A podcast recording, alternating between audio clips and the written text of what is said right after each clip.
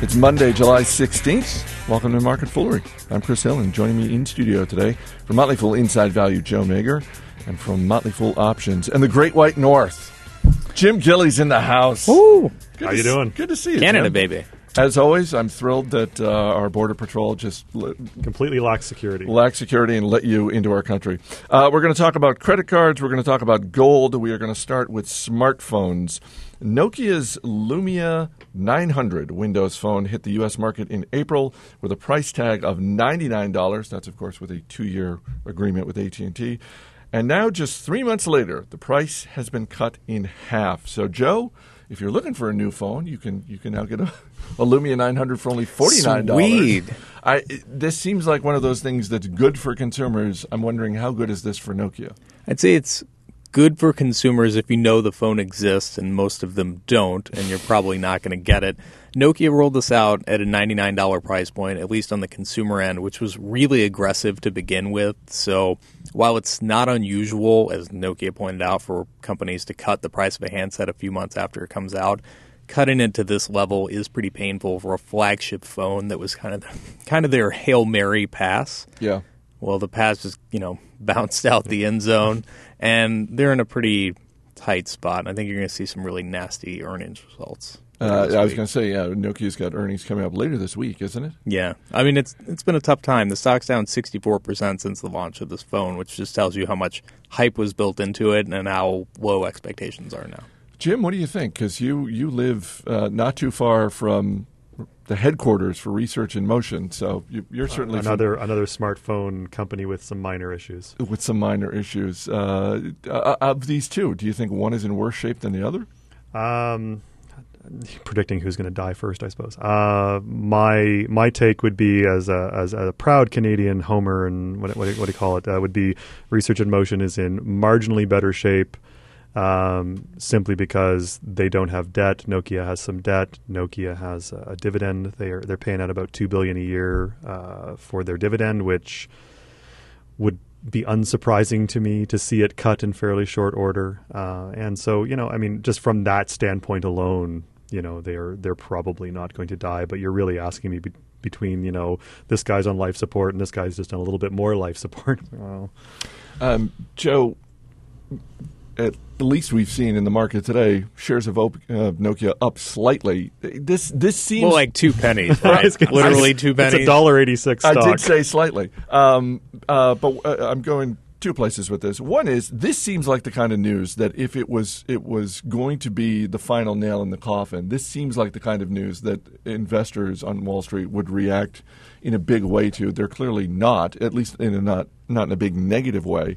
But what about, sort of the ongoing partnership with Windows and, yeah, the fact that this stock is trading at $2, less than $2 a share? Does this interest you at all as a value guy? Is this a value play? No, absolutely not. They do have a pretty good sluggish debt, as Jim said, about $6 billion. No signs of a turnaround. Once they gave up on their own operating system, I'll give them credit. That was a really bold move, and they needed to make a change, but now they're working off someone else's system. They're not differentiated. No one wants the phones because they have no cachet. There's no interest around the operating system, Windows 7, that they partnered with. And Microsoft is actively shopping around for other partners. It's not exclusive with Nokia. There's no real fix here, and at least with Research in Motion, you've got a solid balance sheet and a lot of patents. And, maybe the reason it looks more attractive is it's bottomed first. But at this point, it's hard to picture that stock going a heck of a lot lower just because there are real assets backstopping the valuation, and Nokia's not in that position. Jim? Yeah, just one addendum to that is, with Nokia, just on the 12 trailing month basis, I have no idea what they're going to do this week, obviously. But, their cash generation, the free cash generation, has essentially gone to zero. And so, again, they've got I think they got about $6 billion in net cash, about 12, 13 cash and $6 billion in debt. But, they're spending $2 billion on this dividend. They've gone cash flow neutral, at least at best. RIM is still generating some amount of cash, although that's come back to me in a quarter or two, and we'll see where they are. It's put up time for Nokia, and you start to wonder with both these companies, who's going to get bought for scrap metal first, right?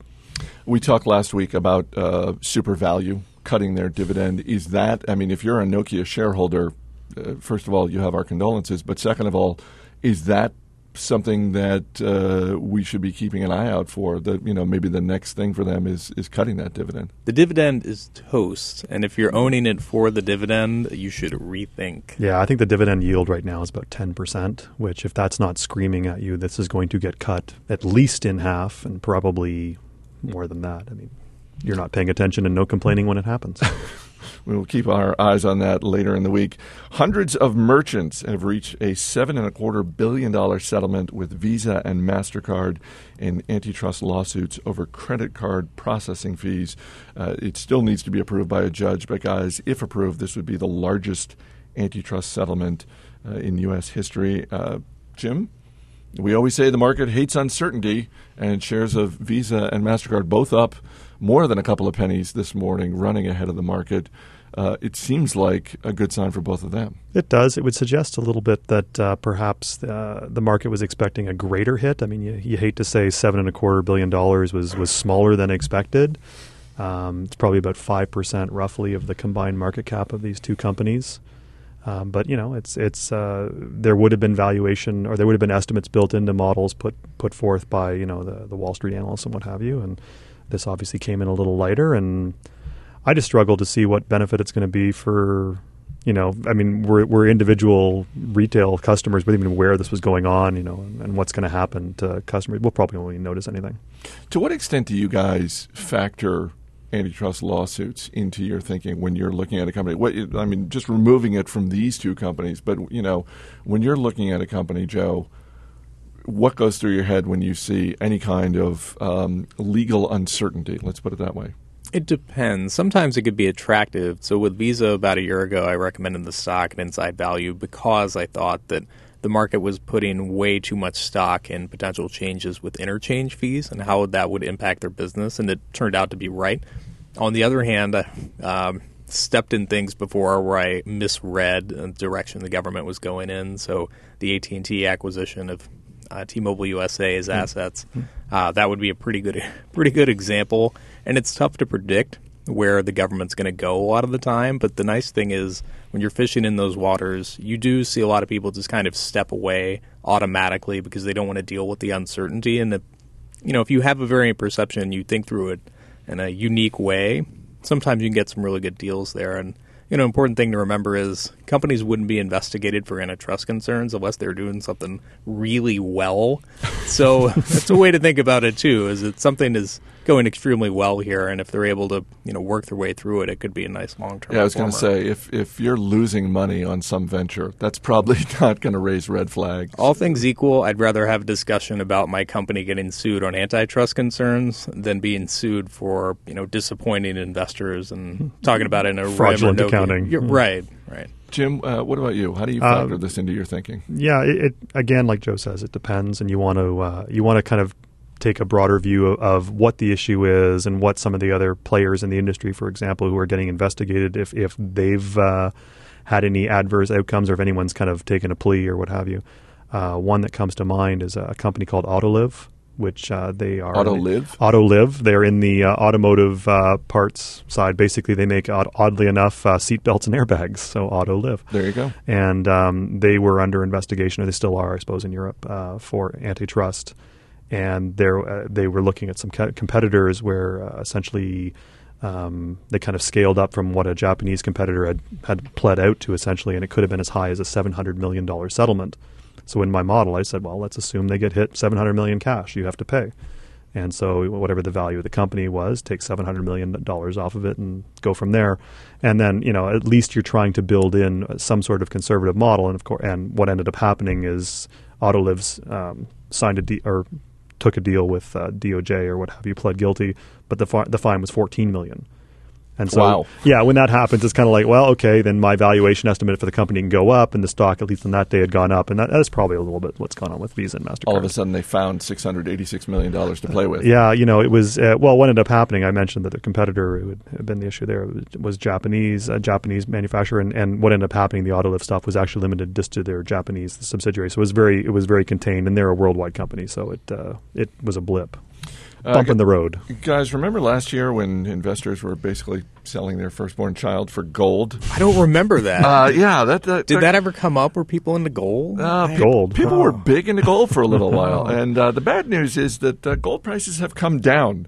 Last Thursday, gold prices had a negative 12-month return for the first time in 3 years. Joe, you're... I, for one, am shocked. I was going to say, you are a little bit famous on the YouTubes for an interview you gave several years ago. You were bearish, I think it's fair to say, on gold. And every once in a while, just to make myself smile, I'll find that YouTube clip just so I can read the comments that some of the gold bugs have made. Some of them are harsh. Taking you to task. Some of them were gross. But, I mean, what... Bringing it back to investors, what negative 12-month return, that can't be good for people who are investing in gold. No, so many things to say about gold, but just looking back a year ago, when everyone is talking about how something is a screaming buy, that's usually a sign that it's not a good buy. And you don't need a spreadsheet to tell you that when you're seeing signs on the side of the road, like advertising, buying your gold jewelry and melting it down and seeing commercials on late nights, things like that just start to add up, and just, use your brain to kind of pick up on these everyday signs to tell you that things can get a little bubblicious. And I think that's exactly what's happened with gold, which is something that is, I'd say, next to impossible to value. Mm-hmm. Now, the conventional wisdom, one of the conventional wisdoms about gold is that it's this great hedge against economic uncertainty. And Jim, you could make the argument globally we have slightly more economic uncertainty now than we did a year ago. Europe is, I would argue, in if not the same place. I thought it was fixed. Worse off. We see China's economy slowing. Mm-hmm. Banks are all selling for less than tangible book. Mm-hmm. Yeah, and here in the U.S., certainly over the last few months, the job market is sluggish. So why are we seeing this over the past year if it's this great hedge against economic uncertainty? I think a lot of that has to do with what Joe has just said, that valuations matter and where you start matters. And so if you're paying $1,700 an ounce, and there's ads on the side of the road and pop-up ads on every website, and everyone's saying gold. I mean, My stat for saying that gold, I was less offensive on YouTube than Joe was, shall we say? But my stat for about a year ago, I gave a talk at a financial planners group in Canada, and my take on it was at just that previous week, or it was about, I think it was August last year, that GLD or the gold ETF had become the world's largest ETF by assets invested, ahead of the S&P 500, of the broad, strength of the U.S. economy. People were chasing gold and gold futures. And I was like, that might not be the best thing. On one hand, you've got the productive might of the largest economy in the world. And on the other hand, you have, people's opinion on a gold medal. So... and it's not just the ETFs. It's not just, the commodity. There are plenty of stocks. Goldcorp, Barrick Gold, Nova Gold Resources, Rubicon Minerals, those four stocks, very much dependent on gold. And not surprisingly, all four losing to the market over the last year. To what extent, if any, should gold, or minerals for that matter, if you want to broaden it, what role should that play in an investor's portfolio for someone who's like, I hear what you're saying, but I'm still a little bit interested? What would you tell them? People are either down with gold or they're not. I'm in the not camp. I would put that at zero. I would much rather own shares of businesses that produce cash that can reinvest in the business, and when they can't do that, they spin it back out to me as dividends that I can put in more cash-producing assets, rather than a shiny object that I can't value and I'm just banking on other people foolishly thinking it's worth more than I think it is today. Jim? I'm not sure I can add much to that. I mean, that's exactly right. I like to stay away from investment situations where the arguably the single greatest driver is other people's opinions of what something's worth. I just want to stay away from that. So you can call that gold, silver, any commodity you want. I think that's a perfect way for us to wrap up this conversation on gold, is to stick with things that are basically based on what other people think their work. So other than stocks, in terms of non-stock investments, you can go – obviously you're not going to go gold, but you could go art, you could go wine, housing. What is your favorite non-stock investment, Joe? Other than port, I would say... Not just wine, writ large, port. I love port. Other than port, I'd say single-family homes in the U.S. look really attractive to me right now. If you're able to lock in, you know, these record low 30-year rates, I mean, if someone's willing to lend money to me at a pretty, you know, at a rate of like 3.5% for 30 years, like, I think you're a fool, for one, lowercase f, but two, you know, I'll happily take that because I think I can earn a lot higher than that elsewhere. And, you know, if you're buying a home that you're planning on being in for a decade, 20 years, the math works pretty well on that. Jim, what about you? Well, I've been recently looking for anyone who will sell me credit default swaps on the Toronto condo market, because that's kind of the opposite of single-family dwellings in the U.S. right about now. That's a pretty esoteric investment. Are you having any luck with that? No one will. I've found no biters yet. I don't know. I mean, I play on the options and stock pool. I'm going to go with vintage Star Wars figures still in their case. Wow. You're one of those guys. I'm one of those guys. We should talk. I've got some assets you might be interested in. We'll wrap up so I can let you two discuss that investment. Joe Mager, Jim Gillies, guys, thanks for being here. Thanks. Thank you. As always, people on the program may have interest in the stocks they talk about, and The Motley Fool may have formal recommendations for or against. So don't buy or sell stocks based solely on what you hear. That's it for this edition of Market Foolery. Our producer is Matt Greer. I'm Chris Hill. Thanks for listening. We'll see you tomorrow.